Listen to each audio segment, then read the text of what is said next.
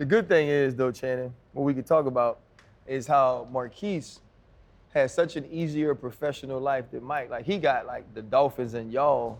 Oh, it wasn't nothing easy about it, R.C. I mean, that's an argument at the house. Don't bring this up, R.C. And then he got the Steelers. Don't bring this up, because he's going to have to tell the truth. You know what I mean? You're going to know. Oh, no, his professional career way better. I met Tomlin already. We had a good organization.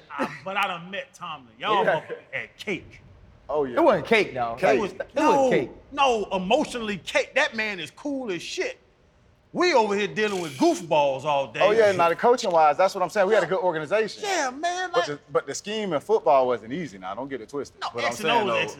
But he's saying the whole – y'all had Big Ben, too. Ben can stand in there and just release the ball at different times. How certain hits, even when you give pressure, Ben ain't going to come back there complaining about it. He ain't going to say nothing about it, you know what I mean? He could make that certain throw to where, man, he makes every single lineman look good. Right. But that was the difference, bro, because it's quarterback league. And I'm telling you right now, if you don't have a quarterback, I don't care if you had the best defense in the world. Man, protecting quarterbacks. Man, we sitting on here arguing about protecting the quarterback. Y'all know it wins. Oh, yeah. Like, so you like the roughing the passer calls now? Man, to play the game without them type of quarterbacks, man, the game's going to be boring.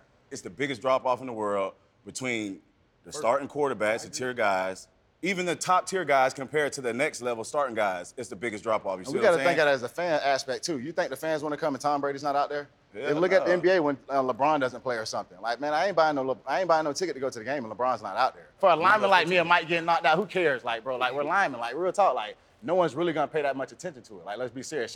Channing Crowder getting knocked out in the game, like, all right, it might run 1 or 2 days, but, like, man, no one's going to care. Big Ben, Tom Brady, them type of players, Phillip Rivers, they get knocked out the game, bro. It's the whole league's in, like, an uproar, you know what I mean? It's just crazy how it happens. Hey, we get arrested, or a quarterback get arrested, it's totally different. Well, maybe me and Mike get arrested. First off, all y'all went to Florida, we done been locked other than Freddie T. They like talking about them Gators. That's all he talk about is how the Florida cops was on his head when he was in college. He started it. That would happen. You got us in trouble, real talk. Why did he play with y'all? You made the cops mad, that's what it was. It was the same one. Hey, man, first off, let me start the show, man. Hold up. Limitless, niggas to me cap pinning it. I fought the head to witness it. Got my people feeling militant. Way I'm feeling got me up. On the mission got me up. Knowing me, I got the key. On the vision I can trust. Limitless. Niggas to me cap pinning it. I fought the head to witness it. Got my people feeling militant. Way I'm feeling got me up. On the mission got me up. Fellas, welcome to The Pivot. Obviously, Chan, Freddie T, man, I'm R.C. We're excited to have y'all, man. We're excited to have, like, all the guests, but for us, especially two of us that got to play with y'all, man. This is super dope. I mean, it's also cool that recently the Tigers beat the Gators, right? So even though that's crazy. That's Tigers crazy. Got better though. They got better. Hey, we won. You know what I mean? Okay, so let's talk about it. But bro, man, welcome to The Pivot. Want to thank our sponsors, DraftKings. Also, Happy Dad, if you're subscribed to us already, continue to like, continue to support. Thank you, whether it's YouTube, Apple, Spotify. We're super grateful. Freddie T always says it. Actually, I always say it, but I stole it from Freddie T. Anybody can podcast, but not everybody can pivot. And, I mean, this is one of the dopest pivots. And if you got to watch the lead up to the show, you already know we don't even need to work because these two dudes been locked up and linked up, since the womb. You know what I mean? We got Maurkice Pouncey, we got Mike Pouncey, all pros, Pro Bowlers, first-round picks. I mean, any accolade that you could gain. National champion. Yeah. Mm-hmm. Oh, yeah. Don't forget that. Gators. Yeah. Now, that's what you're going to say it. Can I tell a story, Fred? I have a story. Wait, I have a story. This is a true story, right? So I couldn't figure out what school I wanted to go to. It was down to Tennessee and LSU, right? My mom, big prayer. So she makes me have a prayer circle. Me, her, my dad, my little brother, we have a prayer circle because I'm going to make the decision the next morning, right? So we pray, man. We pray hard. I go to sleep. I have a dream. Legitimately, I have a dream.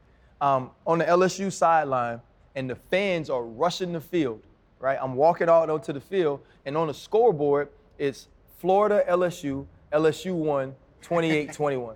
This is a true story. I've only told it one time. I told it on SVP. I walk into my head coach's office the next day, and I said, I'm going to LSU.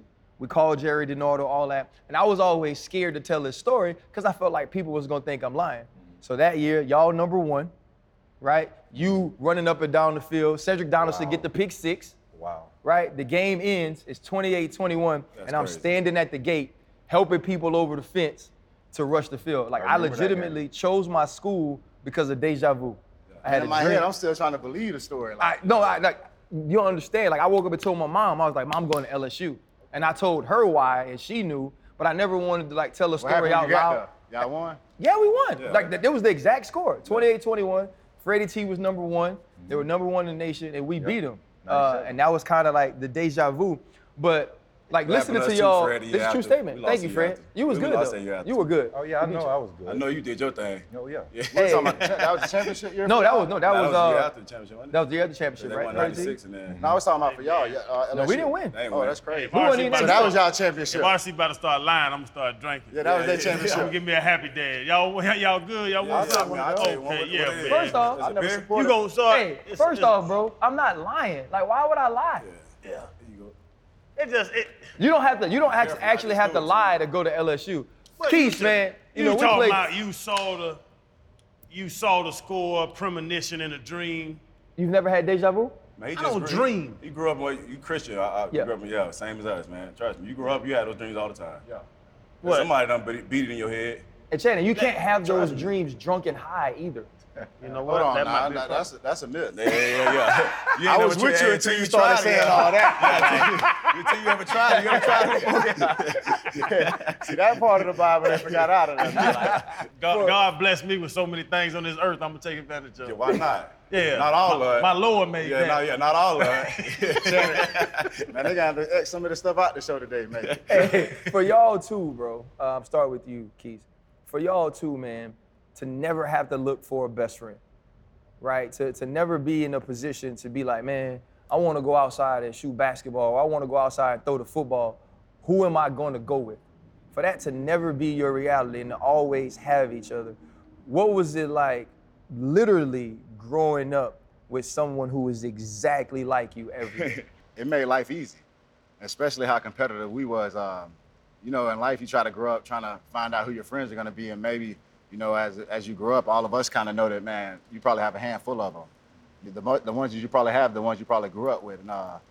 And me and Mike probably got about five of them friends, but it did make things a lot easier just having the competition part with him. But, man, I always beat Mike up.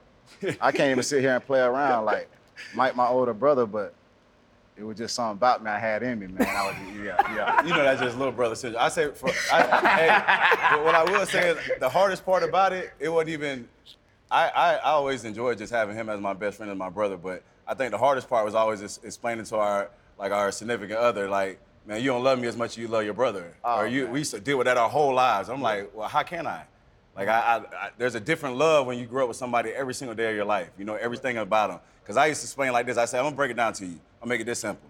When he goes to the store and gets me a sandwich, man, he gonna come back and get it the exact same way I want it. Man, you might leave that motherfucker with mustard on there, something I don't like. You know what I'm saying? He won't do that. I said, that's the different kind of love. That's how I gotta break it down to you. You know what I mean? Hey, bro, don't forget now, if they do mess it up, I'm gonna go back before I even come now. Yeah, because he gonna feel that, man. I already know the vibe when I get that, man. If I bring it back messed up, I'm gonna have to fight Mike. Yeah. You know, I go on that type of vibe with it. Y'all talk about fighting. So this crazy. Y'all even know you talking about them boys and everybody. I think all of us, I speak for y'all. Everybody, we keep a small circle like y'all talking about. Yeah. But you fall out with your boys. Have y'all ever fell out before? Like, what was that? If y'all, man, F you. It's hard to fall out as a twin. I mean, especially identical. But I mean, we don't have. Everyone has their arguments and our disagreements and things. Like, man, I'll go a week or two without talking to Mike. But Mike know what it is. Trust me. If something happened or someone was to call and say, man, they need me here right now. They immediately like.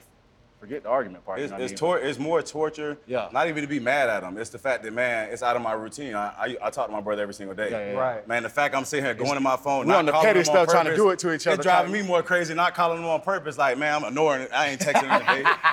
Man, like, I wondering what he doing, but I'm like, man, I ain't checking on him. Man, you know what I'm saying? So that you really annoying me then. Now you, don't get on here telling the truth, bro. But I'm saying, being for real though, that annoys me more than being mad at what we argue about, because when we get mad at each other, it's never about anything that pushes us to a point where we hate each other. Yeah. It might be, I said do this, and he might want to do it this way, and then we get in an argument about it. But it never ever got to the point where I felt like, man, it might be a falling out where, man, the love is lost. Never ever has ever got to even the fight, man. We had a fight before. Yeah. It was, you know, he got a hit, I take a hit. But it ain't no like, man, I'm just sitting here pounding on my brother. I would feel crazy, you know what I mean? Was there ever a time when you guys, coming out of Lakeland dominated for a while, then you go through the recruiting process, was there ever a time where you might have thought about going to University of Florida and you thought about going to, you know, another college, say like, you know, like maybe an LSU? Or you guys with the whole twin mindset? I'll give you an example. No, never thought. Just because I remember one time when we first started getting recruited, Louisville had gave him a scholarship, offered him a scholarship. They didn't offer me. Oh, we X'd him out right away. It's like, man, what are you doing? Like, it's like impossible for them to split us up. It don't even work like that.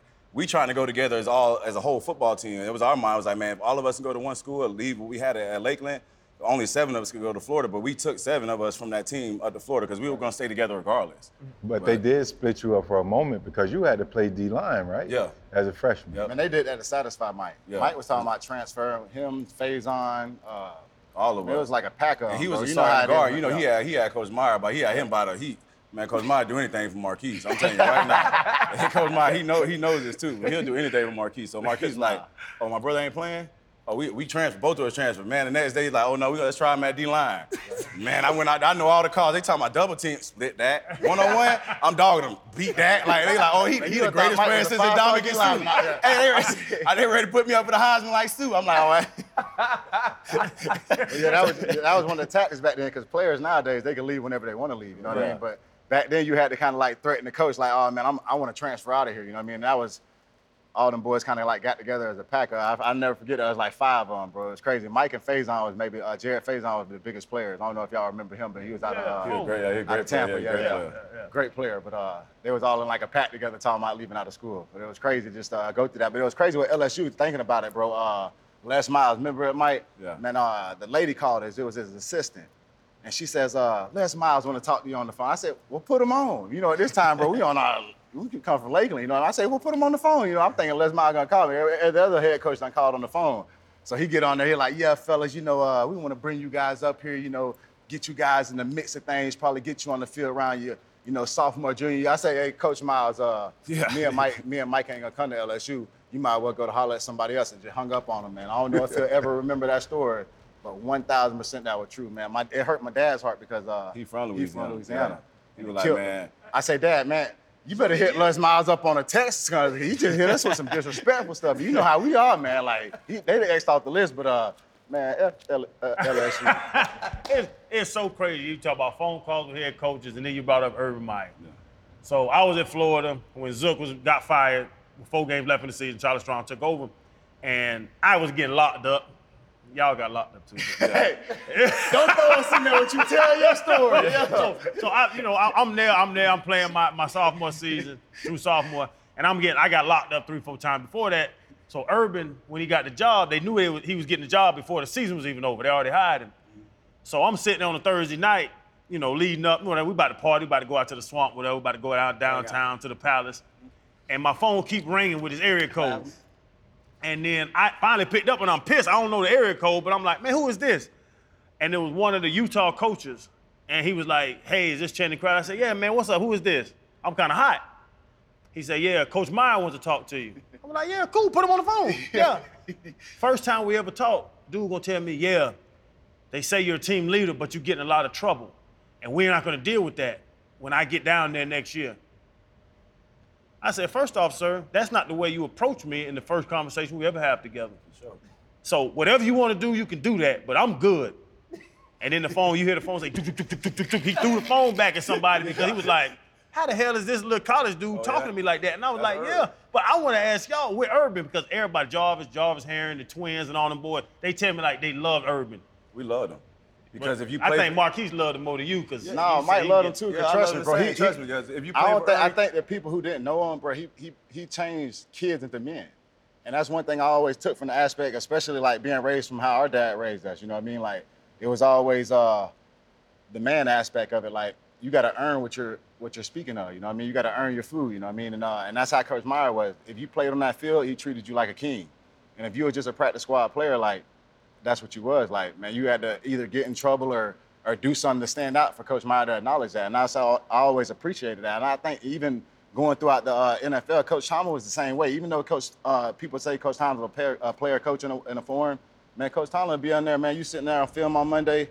Yeah. I'm telling you, bro, you better not be the player that messed up, because it's almost like he ain't gonna do it. And some players, like some head coaches, taking it like a private thing. He gonna call you out in front of everybody. The one thing Coach Tomlin's not going to do is call you out in the media.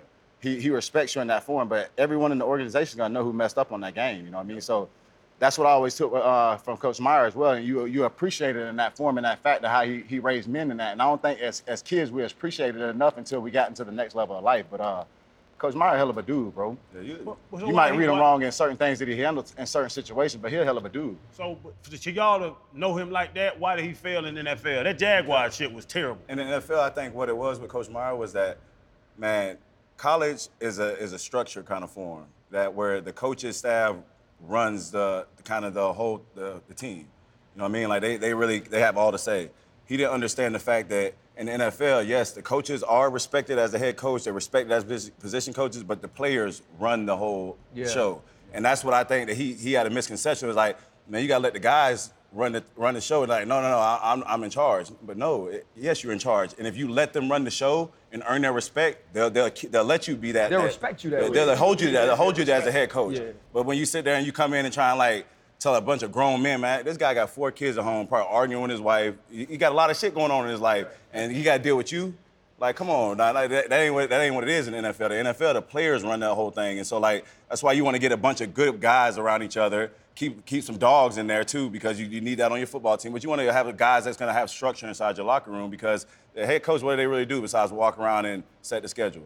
They're not coaching or they're not right around the guys on an everyday basis like that. Besides, sure. They're game planning, but they're not around the guys like in position meetings, like on an everyday basis where you understand what's going on in the guy's life. You know what I'm saying? Yeah. Like develop that type of relationship where you can sit there and go and bullshit with a guy like that. Like it's different when your position coach comes up to you and he's hard on you and he's giving you shit. But, like, man, the head coach, you hold them to that respect. They earn that respect by the way they run the structure of stuff, but they're not around knowing their everyday life about what's going on and stuff like that. And I think that's what kind of Urban Meyer's mix was. I think that's the big thing when you get to the league is that people don't realize, like, I'll see Keith in the morning. I'm not going to see him again until we get the break right before we go to practice or until we go to cafeteria. Like, you in that room with the guys that's on the offensive line. I'm with the DBs. You with those coaches. And then that's kind of how you develop close relationships with people. Like, me and Troy, like, best friends because I was with him all day. Like, that's the way it works. But for y'all, when you look at college, man, where you do everything together, we live in the same dorms or we live in the same apartments. Like, y'all team was famous, right? Like, the Florida Gators, when y'all were there, were big time. So many dudes drafted and going to the league. Like, I knew you guys, too, because knowing you very well, y'all were really close with Aaron Hernandez. Yeah.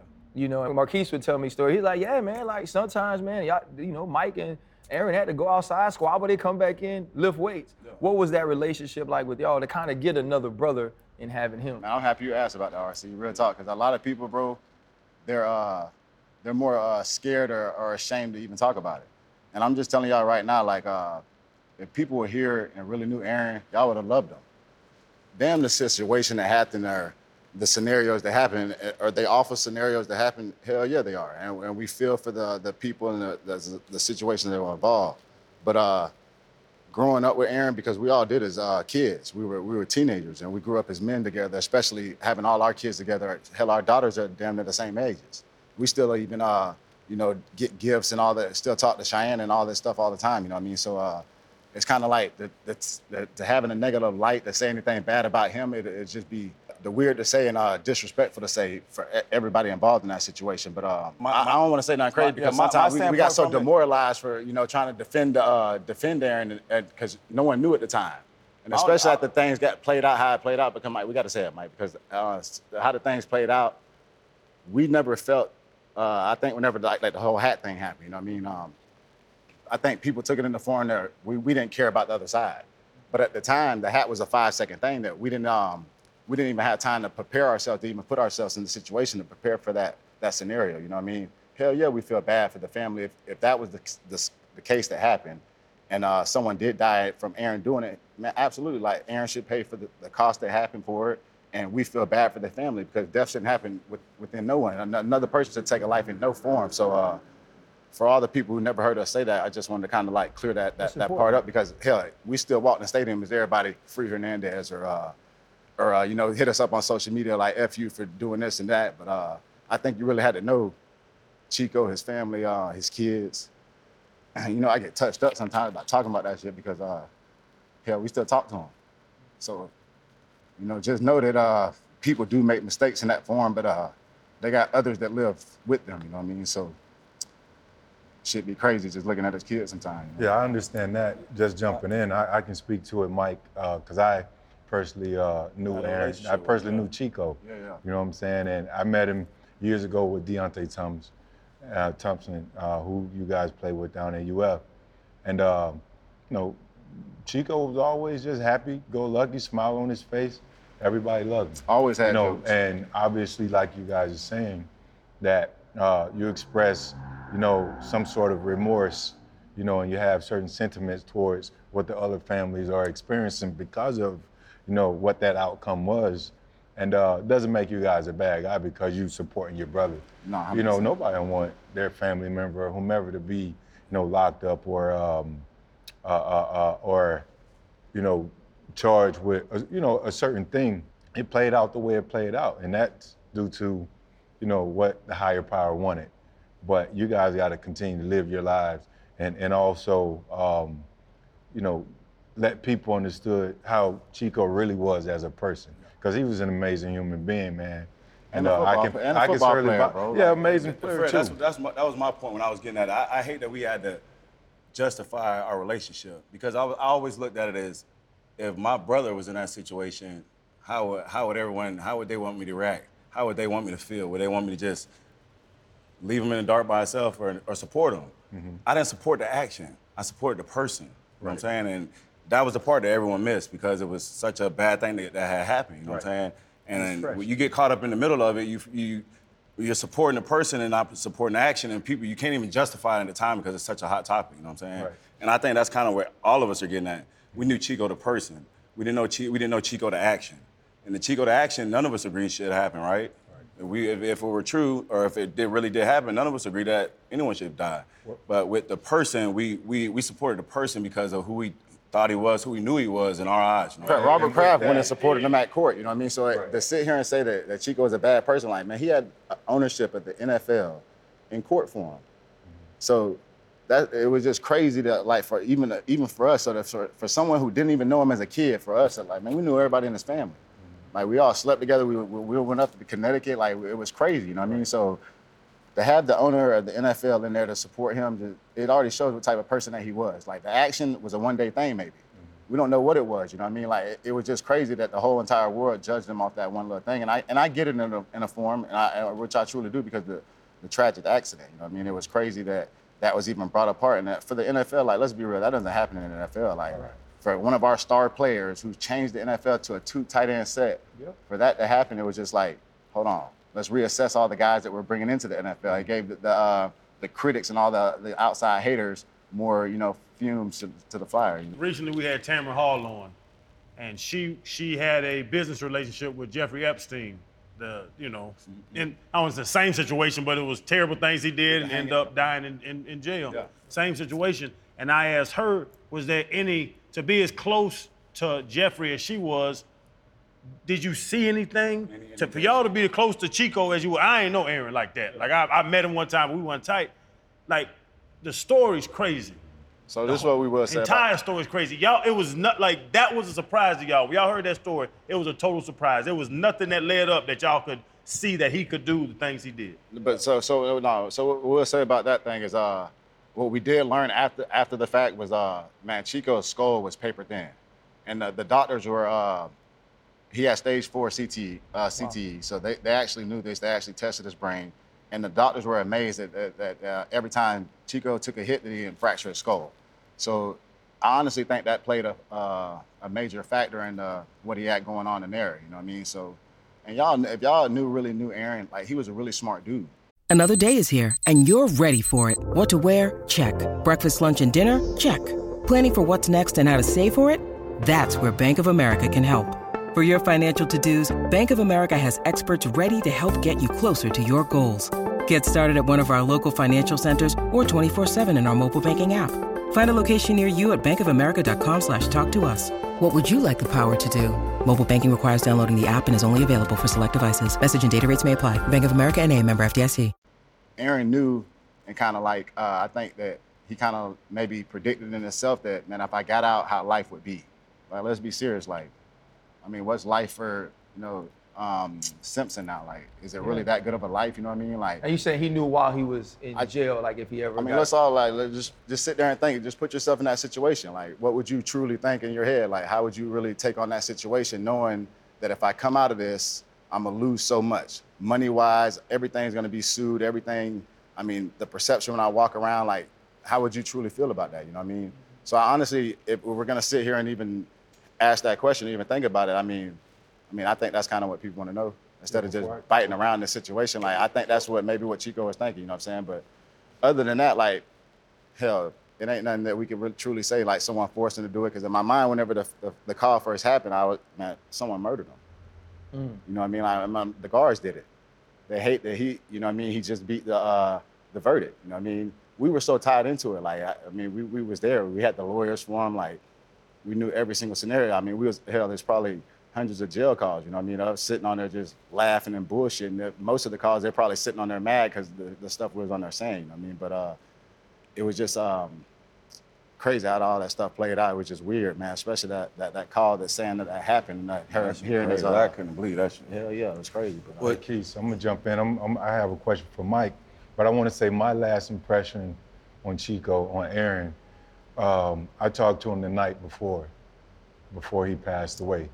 And in that conversation, he was the Chico I remember talking to when he was a young player at the University of Florida, traveling to Jacksonville. It's crazy. Happy, fun, you know, just full of life, full of energy. So it was hard for me to believe that, you know, when they say he allegedly committed suicide, it was hard for me to believe that. But I just want to. What's the first thing you thought though? Dang, he didn't do it. Someone killed him, right? Initially, yeah. But what I do respect about Aaron at that point, because I'm just not hearing that, knowing that he called you. That I talked to him the same night, so he called all his loved ones, everyone that mattered to him. Talked to him that last time, and we got that same impression. So when we heard the news the next day, I'm like, bro, there's no way. How? I got off the phone. We're laughing. Everything was cool. There's no way. You know what I'm saying? Like, and there was no indication leading up to that. You see what I'm saying? Like, that's why you don't know people when they're behind closed doors. So you know, you hear things, and perception is, you know, a mofo. You talked about supporting the action or supporting the person, you know, your political preferences. Yeah. You know, Donald Trump, you know, it's been seen you guys are heavy Republicans, supported and backed Donald Trump. You guys have gotten some pushback, you know, comments, media, you know, et cetera. You know, do you guys even care about the comments and what people say or think? Zero. Man, we never cared our whole entire life what other people thought. Because if we did, hell, people always told us we wouldn't make it. People always told us we would be failures. Like, man, at some point, like, you got to start just thinking in life, bro, that your family, that your closest friends that you have, that it's all like a myth that there's going to be like a lot of people out there like willing to like help you in life. Now, don't get me wrong. There were some people out there like coaches and, you know, some, you know, people that were involved that like took us around and helped us and, you know, brought us up in life. You know what I mean? I'm not taking nothing away from that. But like, man, like to truly sit here and think like the government's gonna help us out or like whatever president you think is gonna be in there is gonna help us out. Like, bro, I look at the president thing is that, man, I'm best for what's best for our family, what's best for our culture. Like, we can't sit here and deny that President Trump wasn't good for black people. You can't tell me, give me some policies and things that Mr. Biden done did for black people, like, and I'm in the community, bro, so, like, if people want to sit here and debate with us, bro, we don't have a 501(c)(3) for the last 13 years.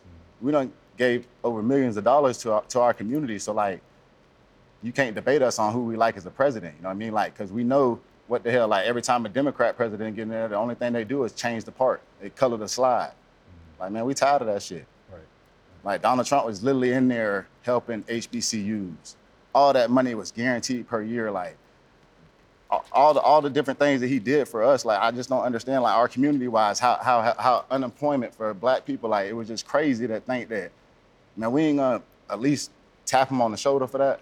I ain't saying that mother got up there and said all the best things. Hell, I hated some of the shit he said up there because I knew what it did to people.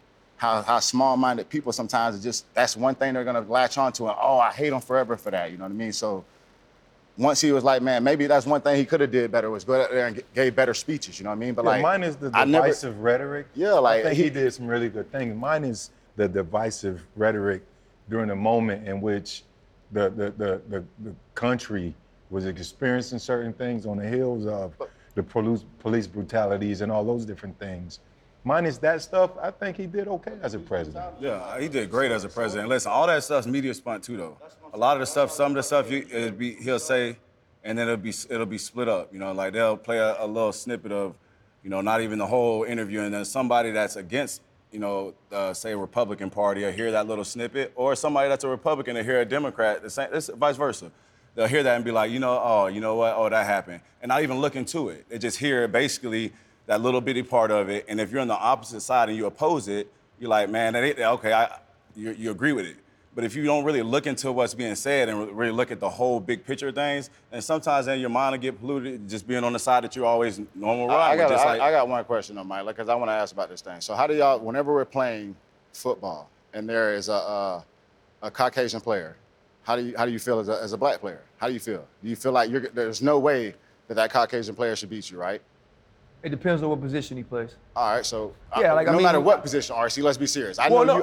I don't give a damn. Well, so the big thing is this, right? The big and we're talking. Take quarterback out of it. Then. Exactly, but I'm saying like if I'm playing against a wide receiver, he got to come see me, right? I'm not gonna look at Wes Welker, Julian Edelman the same way I look at Randy Moss. No, oh, yeah. I'm not gonna look at a lot of people. So that's my point. So how do you think whenever police officers go into communities?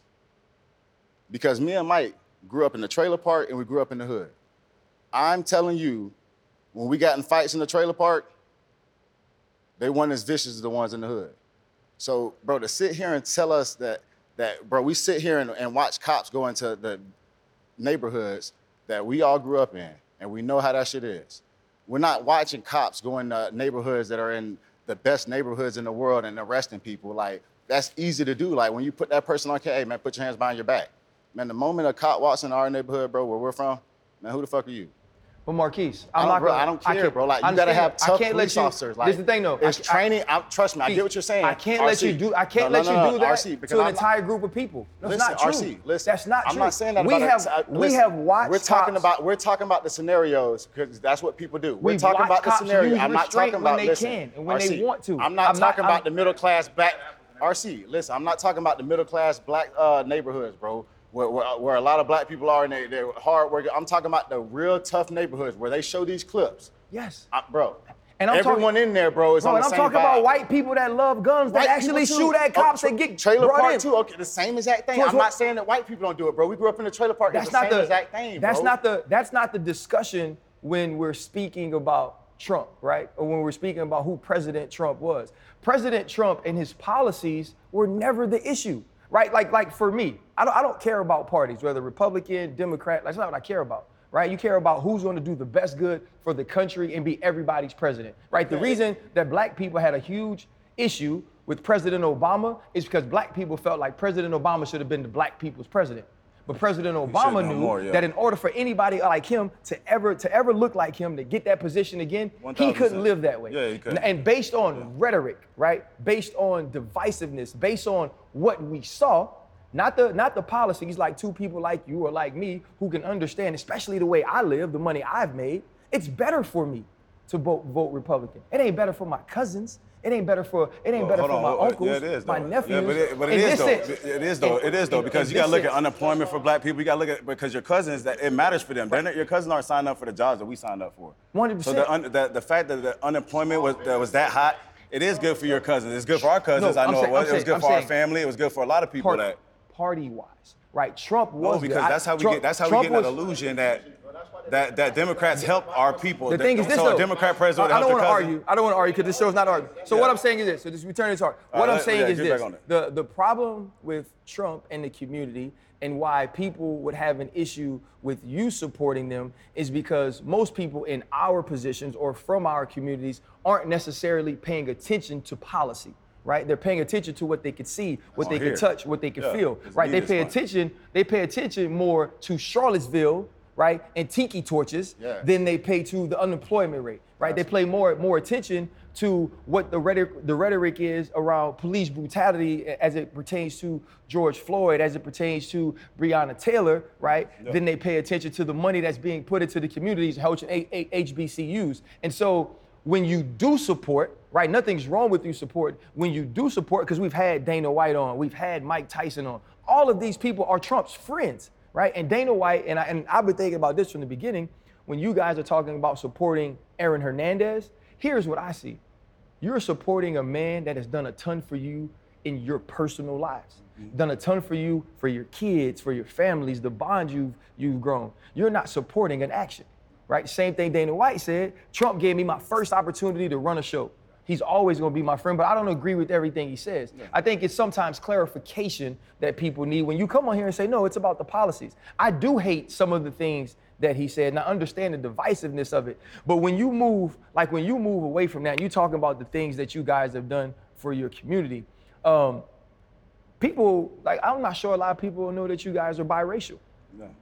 Right? And it really comes to fruition and to the forefront when you say, yeah, like I grew up in a trailer park and I grew up in the hood.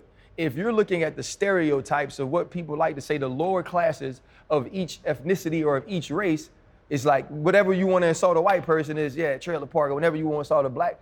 What did that ever play a role in you guys growing up, and whether it's like having to pick a side or being picked on or whatever? You know what I mean? Because like people are just, you know what side we gotta pick. Well, in the neighborhood side, on the hood side, you know, it was always we was the white boys. You know what I mean? Just cause our mom, even though our mom was more on the wild side a little bit too. You know what I mean? It just is what it is. It's a culture thing. It ain't no disrespectful thing. You know what I mean? Just like I tell people all the time, like, man, you think what it wasn't people there's.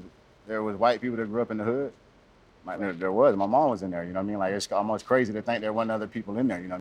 I say, when you poor, like, that shit don't even matter. Color don't even matter when you're poor. Like, everyone's the same. You're just living on different parts of town. Mm-hmm. Like, but when you see each other, it's the same. Like, you're shopping at the same places. You're just living in different areas. So, like, it's a culture thing. That's why, like, man, we call it the hood like it's a bad thing. Like, bro, when you're living, no one thinks it's a bad thing. Like, what the hell is so bad about it? Like, we just can't afford a bigger house, you know what I mean? Like, yeah, maybe some of the fights or the argument thing, like we blow it up into like this bigger thing, like, but bro, if all of us was in Trump Hotel, like you think it would look that bad? It would just be some arguments in the Trump Hotel. It looked like a reality TV show, you know what I mean? Like, I think that with the perception of the world, we just make it look a lot worse than what it is, you know what I mean? Do y'all think y'all would have the same thought on things if y'all weren't rich?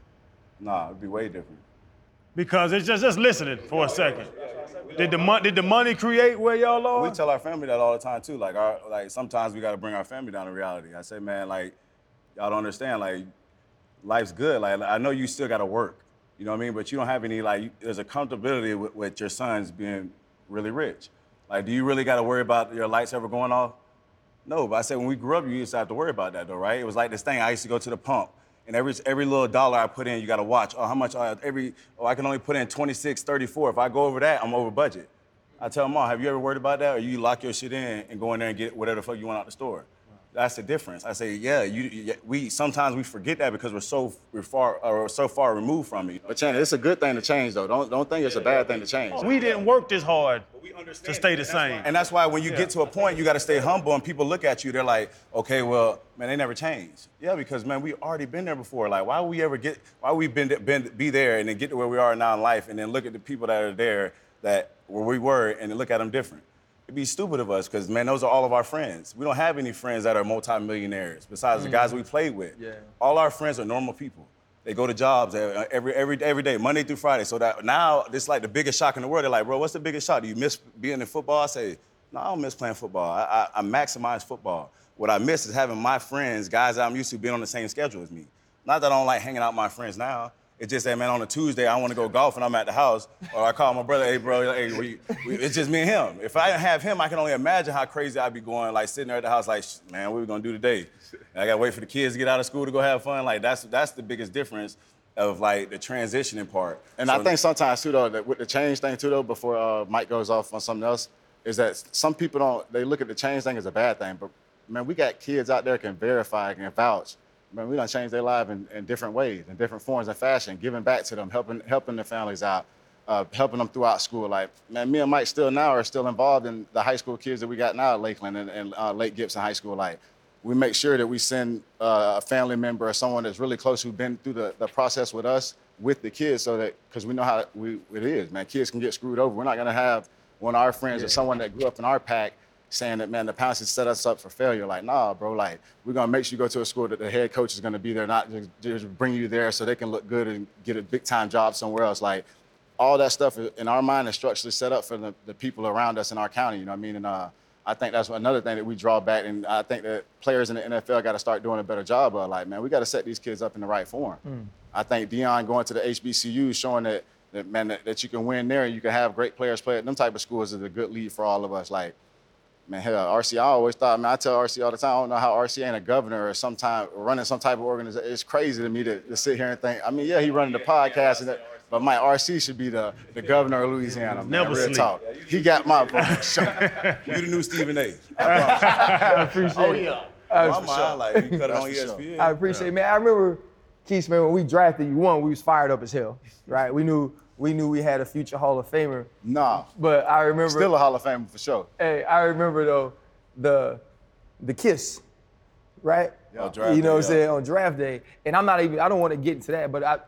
But R.C., you was in the same room now, man. I got 3 daughters. Mike got 2 kids now. Someone thinks some crazy stuff. And whatever that is, because it'd be funny though, because whatever you are in life, let you be what it is. But me and Mike Pouncey, we're heterosexual. We're heterosexual, you know. Yeah, I'm not even worried about that. But my thing is this. But it was funny though. That was the first joke on the team. Oh my God, I had to say that because hey, you gotta break the ice. Hey, Channing, you know you gotta break the ice though. I broke it immediately. I said, yeah, man, I kissed my brother on draft day. He did, yeah. And the whole team hit the ground. I say, man, all right, man, we passed it, bro. Hey, but I called Mike. I said, we good, dog.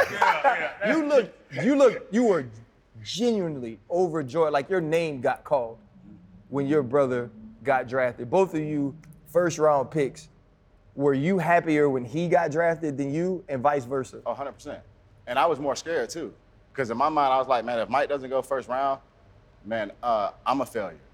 I did something that the coaches looked at like, man, we don't want the other brother in the NFL, you know what I mean? Mm-hmm. So I kind of, like, played that in my head, too. And then we actually went to New York. So, bro, man, the lights were on. Man, they talking about this dude going 9th pick. I'm like, oh, man, like, I'm sitting back. I'm sweating more than him. Man, I'm over there texting my agent like, man, this better happen. Do not embarrass us out here in New York. Like, man, we could have stayed at the crib and hung out with all our dogs and had us some barbecue, you know what I mean? Like, not out here with the lights on, not the twins. Yeah, but it ended up working out. But, yeah, I was more that proud that happened. And Mike actually, because, man, I begged Mike to come out. And he stayed. It was his decision. Like, I was like, man, no, Mike, please end the draft. And he went back and they didn't have the year that we thought they was going to have. You know, they went to the Outback Bowl. You know, Mike had some of the snap issues. Mm-hmm. And I'm like, man, this shit kill his career. Like, you know what I mean? Like, I was starting to play in my head, like, man, I hit everybody at the school. How hard was that for you, though, when you had the snap? Because I remember that, the snap issues and you thinking and going through, like, this. He might not go first round. Man, it was hard going to school. I mean, going to practice, dealing with y'all. I like, man, damn, Mike, you know, messed it up in here. Now I got to argue with R.C., dog. But it was more just trying to encourage them, bro, because I know how tough we are on ourselves as players. Mm-hmm. And I know, man, Mike's in there the moment right after practice, we're in there watching film. Like, we got to see our steps. We got to see how the ball was in there because, bro, if you're going to be a great player, bro, it takes more than just going to practice. Like, and it ain't something that someone can coach into being. Like, it just has to be in you. Like, it has to drive you crazy every single day. Mm-hmm. And that's what I think me and Mike grew up as that's what helped us at our craft because we weren't the fastest players. We weren't the strongest. Right. But our mentality, man, you couldn't tell us we were 7 foot and we benched 1,000 pounds. And, I mean, RC can verify that. Like, hell, it's just a mentality of a player. If you don't have that it factor, I don't care how much a coach pushes it in your head and instills it in your head, it ain't happening. Now y'all retired, so now you can put the ego out the door. Who's better? You had more career success team-wise. We can't judge it because we didn't have the same players. There is a higher rated twin in the world. I'm saying if we're gonna go off the weight room, I was stronger. No. Get out on that field. Who gonna win more one-on-one matches? Who is a better player? You know what I'm saying, Keith. Come on now. I'm telling you, it's just so hard to say, bro, because we both. He said him. I'm just gonna give you the real answer, you know what I'm saying? Because that's how he always is. But I'm just saying, I'm being for real. It's so hard to judge it. I mean, if I honestly, like, let's just switch shoes. Let me go to Pittsburgh and him go to Dolphins. What's the difference? And that's how I always. The only difference is that I'd have probably had Rihanna at the time. You know, on that type of level type thing. Be serious with us that time. I'm being serious, Mike. You took advantage of Miami. Man, when I walked, that's why I retired because in my head, when I walked out there, bro, I was a gladiator, bro. And I just took too many, you know, sword cuts. You know, by them vicious blades, you know what I mean? Y'all know it. I'm just... Yeah. I wanted them to switch in the Super Bowl, though. See, that's when you got hurt. That's what I was about to get to. Now that we're about halfway through the football season, hopefully you've got an idea how teams stack up against one another. So why not add a little fun into the mix? Today's video sponsor, DraftKings Sportsbook, an official sports betting partner of the NFL, is dishing out an awesome offer for all their new customers. All new customers need to do is sign up using promo code PIVOT, bet $5 on any pregame money line wager, and receive an additional $200 in free bets if your bet cashes. That's right, new customers who bet at least $5 on any team to win straight up will get an additional $200 in free bets if their bet hits. Plus, with same-game parlays, you can combine multiple bets on the same game to give yourself a shot of even bigger winnings all season long. For those in states where sports betting is not yet available, don't forget about DraftKings Daily Fantasy, where they have been innovating even more ways to win some cash this football season. And don't forget, the basketball season tips off soon, and DraftKings has tons of ways for you to get in on that action. Download the DraftKings Sportsbook app now. New customers use promo code PIVOT and receive $200 in free bets if their pregame moneyline bet hits after placing a $5 wager. That's promo code PIVOT only at DraftKings Sportsbook. So we go into the Super Bowl. He's obviously one of the best centers in the league. As a rookie, you know what I mean? And I'm telling him, bruh, it's hard to get to the Super Bowl, y'all. Like, it's hard. Man. And he was so good, and the team was so good. Like, you couldn't tell us we wasn't going back the next year anyway. We was 12-4 the next year. But I remember, I was like, man, I wonder if his brother could play. Because he would walk, like, young. He'd walk into the stadium. He'd be like, oh, Keith, oh, no, Mike, what's up, man? Good to see you, man. You know what I mean? You guys. It's so crazy when I think about that, R.C. Man, I will say this about R.C. R.C. was one of the best teammates I ever had. One of the best leaders on a football team, and he's one of the type of people, man, you want on your team. And it was crazy thinking about it because we underestimated. As a younger player, I came in as the first round. I remember Worlds, we had A.B., we had Emmanuel Sanders. There was a Young Money crew. Mm-hmm. And it was so crazy just to think about, man, how much we underestimated because we were so good. How good the defense was, Casey Hampton, Troy.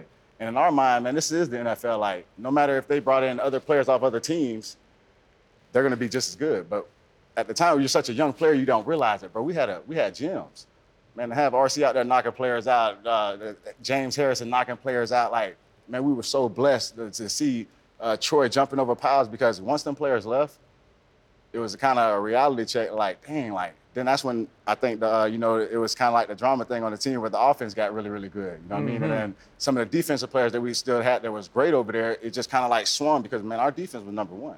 Yeah. Man, they walked into the stadiums and hell, man, they won games for it. They were scoring touchdowns and shit. We didn't have to do nothing but shit. Defense. Just go to check in at meetings, you know what I mean? Like, that's how easy they made it, real talk. But it's crazy, like, to truly think about, I think players in the NFL, and especially if you get such success as a young player, and I think it happened with me, even like R.C. was saying, like, man, to make 3 straight Pro Bowls, in my mind, hell, my agent telling me, man, you outplayed your contract. In my mind, I'm poor as hell. Like, I never had money. Like, man, I'm used to fried bologna sandwiches and sugar water and shit. Like, yeah. He telling me I need more money. I'm like, shit, I got money. Like, what the hell? For real. Yeah, but, so I go out there, and I think you play, like, this arrogance thing in your head instead of just kind of like, man, it's all, things are already written out in my mind, bro, since I'm such a believer in God. And I don't know how other people are, but once you start truly, truly believing in certain things in life and faith, like, things are already written.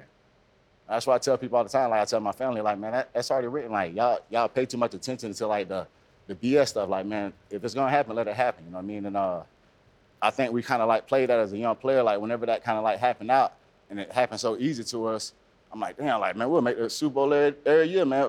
R.C. talking about, like, man, I want to go out tonight. Like, man, I want to go to Del Frisco's, get me big crowd legs and everything with Moan, you know what I mean? Me and Moan, you know what I mean? Yeah. I done got his mind all distracted. I'm on crutches and everything. I ain't playing. I'm at the Wayne concert with Mike. Mike got me so messed up. I'm in there distracting my teammates and stuff. But I don't know if I did or not, but I'm playing that throughout my head, throughout the careers. Like, man, I should have just been, you know, locked in because I thought it was so easy just to make it. But even, like, the arrogance thing with, like, making some of that, like, the Pro Bowls and, like, the All-Pro things, man, it's just... to sit back and think about it after retirement, like, all that stuff is a blessing, bro. Like, you just got to take it in and, like, think about all that stuff afterwards. Like, you pay too much attention to it while we playing sometimes, and I think it downs the players, bro, because in your mind you start thinking, like, oh, man, they done made me, like, this superstar player. Like, Bro, you're in the NFL. You already a superstar. But also, I don't think, man, to that point, because I've had this conversation before. People are like, yeah, I should have been a straight edge. I should have been a straight arrow. I would have been better. I ain't saying you wouldn't have had the edge that you had if you weren't the person that you are. Like, me getting locked up was because I was a very aggressive person. I'm saying that part. I'm saying, bro, the arrogance part. I'm not saying, bro, I stopped going to the bar or start going to the club. Like, I'm not saying that part, bro, but it was the arrogance part that we play in our head sometimes. Like, I'm not going to take coaching we ain't had that luxury, bro. Man, Mike, you know what I'm talking about, bro. I know, but y'all had a luxury of thinking like that, being that way. Like, we didn't have we never been on a team that was like, man, or in an organization where it was ran, where it was like a standard. I ain't talking about the organization, bro. It's the player. I'm saying, like, how we elevate our mind to, like... Why y'all thought that way? Huh? Why y'all thought that way? Because the defense was that good. Y'all had team. No, I ain't talking about that part. I'm talking about me personally as a player. Like, how I was thinking, like, as far as, like, man, how I went to the Super Bowl with them boys, and then how as far as, like, Ryan was saying, making the success part. I'm saying that, man, sometimes we draw ourselves up with what the media writes instead of just letting that stuff just play out. I'm telling you, because it's the placebo effect in the mind. Man, that's the strongest thing we got. If you keep sitting there telling yourself all the time, like, man, I'm not going to be great, man, you ain't going to be great. I'm just telling you, bro, it's the mind, bro. And I'm telling y'all with social media, bro. You were just so different, too, though, bro. Like, just here as a young guy. We done grown ourselves. We instill what we want, bro. Even our kids, bro. We sit there and tell our kids go be vicious every day. They're going to go be vicious. I'm telling us is what I done seen it because you was a lot older player. So I was there with y'all, and I seen what it is now. You know what I'm saying? Mm-hmm. How players now like the TikTok and all the other stuff, like, that stuff is cool. Like, don't get me wrong. Hell, it draws my attention sometimes. I'm on YouTube and shit watching the stuff. But what I'm saying is, like, when you draw too much into it, it's the placebo effect. You're more thinking about that than being what made you that. You know what I mean? So with y'all being dogs the way you are, and I get it to you, Mike, because, like, the one thing I always knew and, like, I was very comfortable about that I didn't know about all the offensive players, but I knew if they ran off that other side and we had to meet him in the middle of the field, that he was going to be there. Right? And you were the exact same way. When you look at the newer generation, which kind of started to switch for Pittsburgh with A.B., Juju, those things. When you look at the newer generation, do you think that the players have changed in the way that now the coaches got to adjust to that? Like, we were kind of talking about the rules earlier. Yeah, I think everyone has to adjust to it. Even when we watch the game, sometimes all of us are just shocked. Like, man, they called that penalty, they called that a flag. But then when you look at the big scheme of things, you understand why. And it's hard as a fan to sometimes accept it because, man, we used to like, why a guy can't get tackled? What's wrong with a guy getting tackled? How do you go out there full speed, tell this guy, man, I want you to give me 110% and say, hey, but when you hit him, don't put all your body weight on him. It makes zero sense, but I understand why they do it. I don't like the call, but I understand if you don't make those calls, man, it just gets worse. Because you already know, like, man, they take that out of the game, you know what's going to happen to guys. Like, Von Miller, I was listening to one of his interviews, and it struck me like, dang, like, it is what they used to think. Whenever you used to go hit a quarterback, when he was standing there, you got a wide-open hit on him. You're like, man, I'm finna destroy him. Man, they don't even think like that no more. Right. They're like, man, I'm getting the ball out. Right. Get the ball out. Because if you go in with your mindset, man, oh, I got a wide-open hit, I'm finna kill, even on a guy going across the middle. Yeah. You ain't thinking about going, oh, back in the day, oh, he going across the middle? Man, you'll change this guy's whole life. He might not never ever play another down for real. Because the guy gets scared. How many lives you changed all year? That's my point. Nowadays, guys ain't scared to go across the middle no more because they like, if it happened, he getting thrown out in college or in the NFL, he getting fined and, you know, suspended. Right. But that's just, we've all had to accept the change of the game. And I think us accepting it as former players will help the outside world accept it faster. So have y'all adjusted to, like, you guys are down here in Florida, and, you know, part of Pittsburgh was we saw people laid out all the time, right? And it wasn't, you know what I mean? Like, it wasn't that visceral reaction to it, like, oh my gosh, like, I can't. But when Tua Tagovailoa is laid out in the middle of the field and his hands are, you know, doing what they were doing, and but he didn't take a vicious hit. See, that's another thing with that. That's why. It kind of, his situation is different than any other one I've seen before. The NFL is backtracking. Yeah. Honestly, the NFL should have stepped in there because they seen what happened the last week. When a player is stumbling around, falling down like that, man, it's almost common. I don't care if you finish the game. Like, reassess it. Like, take it back and be like, man, you know what? If this player takes another, he's playing on turf, and if this player takes another hit, no matter what, he already has brain swelling. Like, we all kind of like, we play this dumb stuff in our head, like thinking that we're out there hitting each other and we don't have swelling. Like, if I go out there and hit my arm on this table, I'm gonna have swelling. So after a football game, physically, literally, you have swelling throughout your whole entire body, you know what I mean? So I think the NFL is trying to, like, backtrack now and trying to like, oh man, let's throw these like these flags a little bit to make it seem like, man, we really like didn't mess up. And I honestly think they probably should have just came out and said, look, we messed up. Football is a vicious sport. We wouldn't be saying none of this if it wasn't the quarterback. Like, let's be serious. Like, if it was a receiver. A.B. was a scenario when it happened. Like, Montez Burfict. But see, we understand those hits. I didn't understand Tua's. Me, Tua threw me out just because, man, like, Montez Burfict hit A.B. He locked up. Okay, we understand. We're like, man, that's a concussion. Tua got pushed down the first game, right? And he got up and he was stumbling. That push, man, you push Tom Brady down like that, what'd he do? He get up mad as a motherfucker and he gonna throw 4 touchdowns. That push, it just didn't seem like anything bad happened on that play. You see what I'm saying? And then the next week, when we go to Cincinnati, he gets slung down.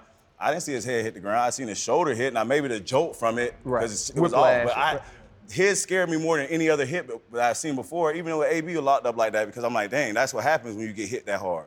When you just get pushed down and you get up stumbling like that, it was like, man, you got to show me something where he got hit, where that was off, or you, I don't know, that something can't be right upstairs. How do you feel about your little one playing youth football? I coach him. I coach my son's little league football team. We have an AU tackle football team, and I'm out there. I love it.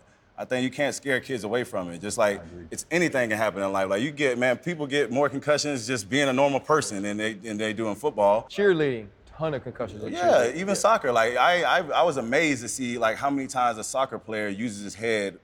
And throughout a soccer game, I was in disbelief. I'm like, bro, it's crazy. Like I didn't even notice it that much. Like the whole time they're hitting it, like doing different stuff. But I coached my son's team, I remember last night was at practice, and I was like, oh man, we're late in the season, man. You think the boys should still be tackling? I'm like, what do you mean? Like, bro, we played 8 games, and like they barely, if they tackle during the game, they probably would tackle 3-4 times. I'm like, when they gonna ever tackle? Like, they gonna learn how to tackle correctly. Yes, you can't get to a point because that's what happens. It starts at the top level, right? Mm-hmm. Then you put it in the kid's head. They see a guy like Tua get knocked out. Or they see you start promoting all this stuff on the screen, and that's what they see. Then we get out of practice questioning, oh, why are we doing tackling drills? Because it's tackle football. Like some of these kids, we got starters on our team, then we got some kids that are like 15, maybe 15 kids on the team that don't play. So when are they gonna ever tackle? Maybe when they get good enough to be a starter? Like, it don't work like that, you see what I'm saying? Like that, but it's the perception that we get sometimes when they sit there and they put this stuff on TV all the time and everyone's back talking about it. Right. You have everyone start questioning, dang, boy, we 8 games in Little League football, we tackling on a Tuesday, the game's Saturday. Like, you see what I'm saying? Like, It's just stuff like that. That's what I'm saying. We got to accept the way the game of football is as former players because we've been there, we've done it. We understand that the game's changed a lot.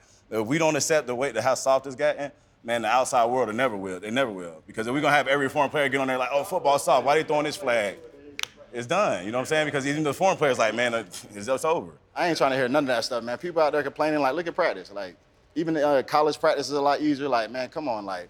Yeah, that's what I'm saying. That's why you got to accept that. You know, Jordan called me all the time. I was like, man, how was practice? He's like, oh, shoot, Pop, we barely did anything. Yeah. If I'm sitting there looking at it and assessing it for where I'm at now, and my kid has the opportunity to go out there and make a lot of money and be a professional athlete and go, be able to pass down generational wealth for his kids, or go to college, build a lot of debt, go throughout life and, you know, real reality in life, I'm gonna let my kid take that chance. Like, I don't understand, like, what's the big uproar sometimes of why that happens. No one says anything when 18-year-olds go sign up for war.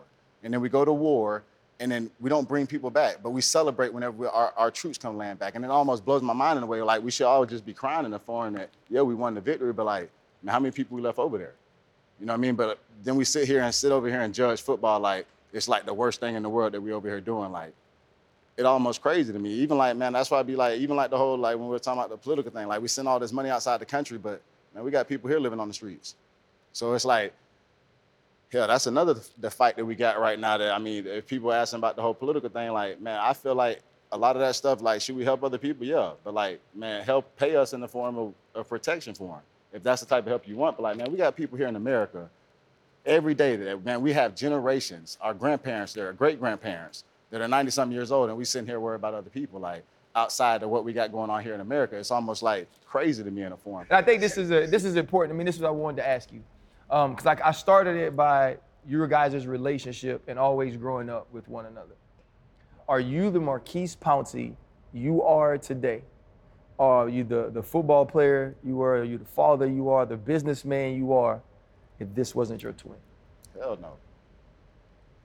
Because Micah talked me off a ledge. Man, there's many situations I called Mike and, man, he'd be like, bro, what the hell you thinking? Like, you tripping, you know what I mean? Like, and there's only a certain amount of people, and all of us know that in your life that can do that. And hell, Mike probably like the only one, you know what I mean? But hell nah, man. Hell, Mike motivates me to be a better father. Hell, a lot of different things. How about you? Nah, for sure. I mean, that's why it's a team with us. I mean, anytime we don't do single interviews, it's the Pouncey twins. If we do a real estate deal, it's both of us. There ain't no deal, you know, this company we own, there's no deal without us being there together. Just like I said, man, with Louisville, offer him a scholarship and then offer me one. And you lost your mind. Because we're one. We're the Pouncey twins. There ain't no such thing as Mike and Maurkice. Tell us a little bit about what y'all getting into, kind of what y'all dropped off to us and stuff. So this is, we own a liqueur company. It's America's only liqueur company, actually. We got into this company, what, almost 2 years now? Yeah, 2 years. It's a Gator-owned company. Family-owned business. And obviously, in the last year, we went up 865% in our sales. Oh, wow. It's been honestly a big-time blessing. Our distillery opens up. Our coffee liqueur in the next. Y'all got to try the espresso. We thought the mango, sure. See, that there's just good when you mix it with, like, martinis and, like, I mean, well. Are you vodka, drinking now? Patron. Yeah, try that out. Try the man stuff. They give me you give a bottle. Try that out. Try espresso, bro. It's the morning time. Espresso? It's the morning time. What time is it? I don't know, Mike. We retired. Got here at 1, bro. Okay, yeah, okay. The kids show us what time it is. Whenever they get home, we know it's about 3. I'm telling you right now. Hey, while we're doing that, Keith, you being humble. You say no NFL Hall of Fame, Steelers Hall of Fame for certain. I want to just go out and make a prediction and say you're definitely going to make the NFL Hall of Fame. 100%. Your numbers speak for it. 9-time Pro Bowler, 4-time, I think, All-Pro, 2010 good. All-Decade team. Yep. I mean, the others still are great at center, DeMonte Dawson. Yep. You know, when you look at your careers and you know, try to compare those, I think, you know, your stuff, what you did, speak for itself. But aside from that, you know, I want to ask you your relationship with Coach Tomlin. And if you can give me probably your most fondest memory, you know, or something crazy that you and Coach T ever talked about, or, you know, an experience that y'all shared. I tell people this all the time. Coach T is the best leader of men I ever been around. He knew how to handle every situation. Like, he was one of them men that you can go to. And I hate to say like a father figure because, man, at that time, we was all grown men in a way, you know what I mean? So it's kind of like weird, kind of like saying that. But he was one of them men that you can go to at any scenario and just ask him a question. And he going to lead you, if not in the right direction, or give you that speech in the right direction, he's going to show you which way to go in the right direction. And I don't think he gets enough credit because he ain't an outspoken dude like that. You know what I mean? He might dress really well. You know, all of us make fun of that, but... he don't get enough credit for how he runs a team and how he runs an organization. And I just wish, like how Channing kind of said, man, a lot of different people get an experience to play with him. Hell, R.C., I mean, you played with him. You seen his mindset, how much he puts in the work. Like, man, it was crazy to see how, like, some other head coaches, because I went down there with Mike and I kind of seen them, and I ain't taking nothing from them, bro. A lot of head coaches do work hard. But, man, Coach Tomlin died about that. And I'm in there on Wednesdays, and I promise you, bro, I started learning defenses, bro. Like, I'm sitting in there watching things that he's saying. The whole game plan, I'm in there watching and stuff. Like, man, this dude, we double-teaming him, man. We got man on this play. Like, whenever Vince was going to blitz the back, like, I already knew it was going to kind of happen in my head because, man, Coach Tomlin had already laid the whole entire game plan out for everybody in the room, even the offensive coordinators. Man, he would already say, look, or screens work good on this team, or such and such, these type of runs worked good on these teams. And even the offensive coordinators sometimes, I don't think they took in the knowledge because we would go to the games and then we wouldn't run the play or something like that or run the scheme that happened and then we'll come in there and watch the thing. And then I think Coach Tomlin more than like try to call out the— He tell us on Wednesday morning. Yeah, he would try to, instead of calling out the individual coach, he would just show the plays that should have worked in the game or how it should have played out. Mm-hmm. And I think the kind of coaches set back like, damn, like, bro, I don't want that to happen. I don't want that to happen next week. But real talk, it was crazy how that thing played out. And I just think that, man, if anyone who ever played with Coach Tomlin, bro, he's going to be a Hall of Fame coach. Yeah. Yeah, he will be in the Hall of Fame in Canton one day just off, first of all, the Super Bowls and obviously the players and his mindset, bro, just how he carried himself as a coach. I'm telling you, when he showed up, he's going to end as a Hall of Famer. When he showed up there, I know you showed up. Remember you showed up, you telling me when you showed up your run. He said, man, be there at what, 6:30, right? Oh, tell him the story. Real shit, because man, any other first rounder coming in, they're not doing that to this guy. You see what I'm saying? But it was the way that the Steelers ran their program that in his mind right away. I'm gonna tell the story, man. Let me tell it. So I had them held out. I think I was the first. I gotta bring it up. I gotta tell. But anyway, I think I was like the first player ever to hold out in Steelers history. So my agent like telling me about this stuff, like, man, hey, they're gonna trip out about it. I'm like, man, listen, like, we can't do it. You know what I mean? They gotta give us what we want. So anyway, I hold out a day. Gee hit me, say, they're going to be there 7:30 in the morning to come get you to run the test. He's a strength coach. Strength coach, yeah, Coach Gee. Gary Guimont. Like, if anyone, y'all, that's my guy. Yeah, Guimont the best, bro. So anyway, I'm sitting in my room. I'm conditioned because, you know, I got to come there and do my thing, you know what I mean? Man, I'm sitting there, no one ever come. Man, Coach Gee running the room. He said, you're late for everything. I say, late? I don't know where the locker room is. I got here at 12:30 at night. Like, they walked me straight to the room. I don't know where the locker room is. Man, I get down there, I run the whole thing. I kill the test. Coach Tomlin say, you were late, though. You got to run this the next 3 days. He said, you got to run this the next week. I say, all right, Coach, I ain't tripping about that. I say, man, I get out there the next 3 days, right? I swear to God on my life. Coach Tomlin made me the next 3 days run the conditioning test. Every day. He said, man, I been look back at me. He said, on the last day, he say, hey, Pounce, how that water over there taste? I say, it's good, boss. just like that. Man, he seen it in my heart, man. I finished the test. I went to him after that, right after lunch. R.C., man, no one ever knew, but I went to him personally. I say, man, Coach Tomlin, man, I respect you and I love everything you got going on, but if I keep doing this, I ain't going to be able to perform out there as a player. And I don't even know if you seen it, bro. I was getting beat out there some plays because, bro, my legs were so blown out, bro, real shit. He made me run that shit, bro. And I think it was him trying to test me as a man, bro, seeing if I was going to fail the test or not because I held out on him. I wasn't answering nobody calls. Man, at this time, bro, you get drafted to a team, bro, you don't know nobody like that. You meet them during the process and stuff, but people hit me up like, you got to get here. I'm like, now, who got to get here? You got to get where I'm at. Hell, I'm in the L shit. You know what I mean? Like, hey, I got to. This is the thing I want to know. I don't mean because that's the great. The scene, yeah. You and Ben on the bench. Oh yeah, yeah. After the loss, what were y'all saying to each other, man? Because what I know is y'all two, when it came to what y'all did on that field, man, like that was tied in. It was you and him for a decade. Like, what was that moment for y'all two? It was unreal. Honestly, I think about it all the time, man. I be sitting there when I see a picture of something or Ben or text me or something, but the craziest thing I try to tell players all the time, I kind of like, even when you have so much success, that failure can happen.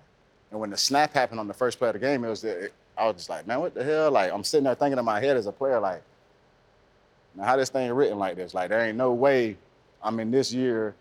Man, they talking about Ben coming, or Ben done came back, like, this is our chance to, like, finally, like, go out on this big hoorah, and they kind of, like, bam, hit me, boom, first play of the game, I'm like, oh, shit, like, not Pounce. This ain't the person that do this, you know what I mean? Like, I'm the person that, like, man, getting all the players going, you know what I mean? So that hit me. Then we go throughout the game, like, we fighting all the way through it, and I'm like, man, how the hell our defense giving up the points like that, man? Our defense got the best players in the league, like, how that shit kind of, like, played out, and I'm just sitting there, and I get to the bench, and all I'm thinking at the end of the game is like my kids in my head. Like, damn. Cause I had texted my daughter before that game and she had just wanted me to like make some of like the school stuff a little bit more.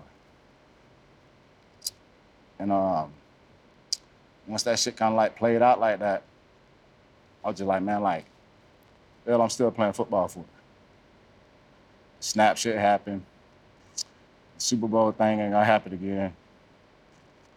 And my oldest, which my two youngest live down here with me, but my oldest lives in Texas. So like whenever that kind of like played out, cause she's 11 now, and I'm like, man, what the hell? Like I got all this money, all this success, and like, my kid like worrying about like me making a damn event or some shit like that. You know what I mean? So, but I think that kind of like it was playing in my mind, and then when being like, man, Pounce, like, man, like, we could do this shit again and, you know, like, fight back and, you know, the fans will be here next year. And in my mind, I'm like, man, fuck the fans, like, shit about me right now, you know what I mean? Like, my kids, I'm thinking in my head. And then I'm, like, thinking, too, like, shit, man, Mike just had the damn, the total hip replacement. And then Mike had done came up there to, man, I hate talking about this shit because I ain't even no emotional person like that, but When I go to talk about my kids, that shit go to fucking me up because, man, I got all girls. You know, you get sensitive with them kids. You got cool, the girls. Cool, bro. But Mike had the neck surgery. But he ended up coming to the crib. And I'm like, dang, bro, like, you gonna come to the crib, like, your neck all swelled up. Like, man, I still gotta go out there and play. And I'm, like, joking around with him a little bit in my head. I'm like, man, they're tripping a little bit, like. But anyway, so I'm like, I'm trying to, like, encourage him through the thing because he has to go through it, like, get a whole nother neck surgery after the one he just had. And then he goes right into the hip surgery thing, get a whole hip replacement. So all that shit, like, playing in my head, like, damn, boy, we some real soldiers. That's why I, like, try to tell people, like, man, once you as a gladiator and, like, you get to that point, like, you just got to accept it at some point. And I'm just like, damn, like, I go back out there. I know I got, like, 1 year, $9 million left on the contract. They talking about they want to, you know, give me another, you know, extend me and shit. But in my head, I'm just like, man, damn, like, I'm giving all these to these people, which I love because they done blessed me so much. And I ain't taking nothing from that fact because I'm so thankful for everything they did. But I'm taking away from my oldest kid. I see Mike fucked up in my head. I'm like, boy, ain't no fan in the world get me to come back here. Now, if my kids was on board and all the other shit, like, man, hell, I'd have played to shit. They dragging me out the field, but, like, I think that just more than anything kind of, like, played in my head. But, like, just sitting there with him, and when he was saying that stuff, I'm just like, damn, but he a real rider, you know what I mean? Like, I think he had it more played out in his head, like, you know, you finish his career all right, you know, beat some of the number stuff that he had going on. But in my head, too, I'm just like, man, damn, being like, man, let that go be your thing, you know what I mean? Like, I don't even want to take that from you. And, you know, that shit just be playing so fast in your head. But, yeah, that was, like, the biggest thing in my head. I'm thinking about, man, my kids, Mike. And then he hit me like, man, Pouncey, like, come back because the conversation was real quick, you know what I mean? Because Juju had done walked up. But he like, man, Pouncey, we're going to do it in front of the fans next year. But I'm like, yeah, Ben. But, like, man, I'm playing this shit in my head. Like, you talking about playing that shit. I'm talking about, like, going to the school of dance or doing this type of shit, you know what I mean? But yeah, I, honestly, and you know, once you save really well and all that type of stuff, that kind of like me and Mike did, and you know, had the success and the contracts that we did, it's kind of like, man, you just doing this stuff just to be, you know, selfish and arrogant. And like, for me, like, bro, like how our dad stepped up in our life, I got to be there for my kids. You know what I mean? So that was like a big, huge thing that played on it. Man, listen, hiring is so hard today, especially with having all these things on your plate. So you need to find a place that's fast, easy, and simple to find good people. And ZipRecruiter.com is that exact place for you. And right now, you can go to ZipRecruiter.com/DraftKings to find qualified employees that can do exactly what you need them to do. And ZipRecruiter, it does the work for you and more. Oh, yeah, ZipRecruiter, they have crazy technology that finds and matches the candidates for the job you're looking for. You ain't wasting no time. They'll find and match the people that you need, and then you can look at the recommended guys, pick your top choices, and figure out who you want to work for your amazing establishment. ZipRecruiter makes it easy. Check this out. Right now, go to ZipRecruiters.com. Try it for free. That's ZipRecruiters.com/DraftKings. DraftKings. ZipRecruiter.com/DraftKings. Get there. Listen, it makes it easy for you. 4 out of the 5 businesses that post on ZipRecruiter.com find a viable candidate within the first 24 hours. You heard Freddie T say it. ZipRecruiter.com/DraftKings. ZipRecruiter, the smartest way to hire. And Mike, you, man, you've had your great success too. 4-time Pro Bowler, I believe. And making the Pro Bowl after the team that let you go, after the Dolphins, when you signed with the Chargers, making the Pro Bowl there in your last season. Definitely a dog, one of the Dolphins, great. How does it feel for you to hear your younger brother, as a big brother, sacrificing and saying, look, my big brother, this is my love for him and my family. How does it feel for you to hear these things coming from Keys? Now, I let him make the decision on his own because he seen what I had went through. And I remember the year after, before I had the neck surgery, like, bro, you got one more for me? Give me one more. I like, bro, I got you. He seen, yeah, I forgot about that. So he seen me go through the hip thing. He was like, you can't do it. Because, bro, I ain't lying to y'all. Before Mike go on, I'm talking about, I seen him, we run. But you know, it's R.C. like, man, that's what we do, to train to go get it, you know what I mean? And when he was out there running, I'm just like, ain't no way, Mike, like, but you can't run. Like, you out there galloping, like, man, you gonna go out there and get embarrassed. And, like, the boy Hip, man, he would go out there and we'll go through like 10 of the gashes or something. And then the next day, I promise you, he couldn't walk. And I'm like, man, something's not right. Like, man, we gotta go get this checked out. He seen it though. I gave him that extra year. That last year, it was tough though, because I knew I had needed the hip replacement. To go out there and fight through it, I just couldn't do it no more. And I seen with him, man, he was hurting so bad. I seen like his stance change, and when he came out that field, because I remember that whole game, he got the bad snap. They thought they were gonna win. Man, I was sitting at the house, and he came in. I was like, I knew it. I said, bro, I said, what we gonna do? I ain't even asking. I said, what we gonna do tonight? We just hit with the family. He's like, yeah, we just chilling. We chilling tonight. So I said, okay. We got to the whole off season. I've let months go by. He was like, man, bro, that's it. In February, when you get that feeling, all right, it's time to go back to football. When he didn't have that feeling no more, I just knew. I was like, man, we're gonna both retire. Because I couldn't go back out anyway. I just was waiting on him to make an announcement so we could do it together. But I didn't want to be that reason, because I didn't want to sit here to this day and be like, oh, he made me retire. Oh, he stopped me. So I let him go that whole time. And when I seen he didn't have that fire left in him, because I was still showing him, we were working out, same thing. I'm right there with him. Let's go. Come on, brother. Same shit we always did. When he didn't have that, I was just holding on to to talk to Mr. Rooney, though. Yeah. Once I talked to Mr. Rooney, I was just like, man, I don't want to steal no money from y'all. Like, man, you know how that shit is, bro. You walk away from all that, they don't bless somebody like us. Like, man, I felt guilty in my head. Once that kind of happened, I was just like, man, once I talked to Mr. Rooney and then Coach Tomlin, like, I was cool with everything. And Ben was the last one I talked to. And that's why Ben was kind of a little bit mad at me. But I knew Ben was going to try to, like, sit there and, try to encourage me to be with him because, man, hell, when you out there playing with a player like that, it is easy, you know what I mean? But I just didn't want him to make my decision for me, you know what I mean? But once I got past them two people in my life with Mr. Rooney and Coach Tomlin, I was like, man, I'm at ease with that shit. Now, like, man, it's all about the kids and the family, like. I think, I know y'all. You know what I'm saying? So it's different. This has definitely been our most probably rambunctious podcast. We have it's much like the way both of y'all played ball, and I think I've always, for us two, man, I've always had so much respect for you. He became like part of our family because you were in our family, man, and so I'm grateful, that y'all came out. And I think the one thing I'll say, as like we finish, is the thing that made both of y'all unique is that y'all think for yourselves. And y'all were able to do that and still respect other people, and y'all talk about giving back to our communities in the ways that y'all have.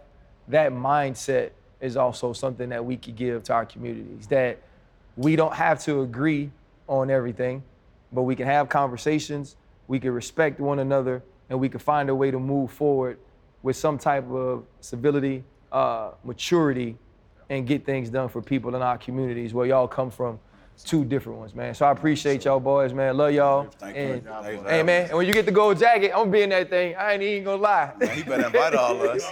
He might try to leave some of us behind. Jason brought me out there. JT brought me. I know that. Man, honestly, man. JT didn't bring you crazy. That would be crazy. Bitch, I was there for JT. Joystick on the contender, my dog, appreciate you, man. Hold up. Limitless. Niggas to me cap pinning it. I fought the head to witness it. Get my people feeling militant. Way I'm feeling, get me up. On the mission, get me up. Knowing me, I got the key. On the vision, I can trust. Limitless. Niggas to me cap pinning it. I fought the head to witness it. Get my people feeling militant. Way I'm feeling, get me up.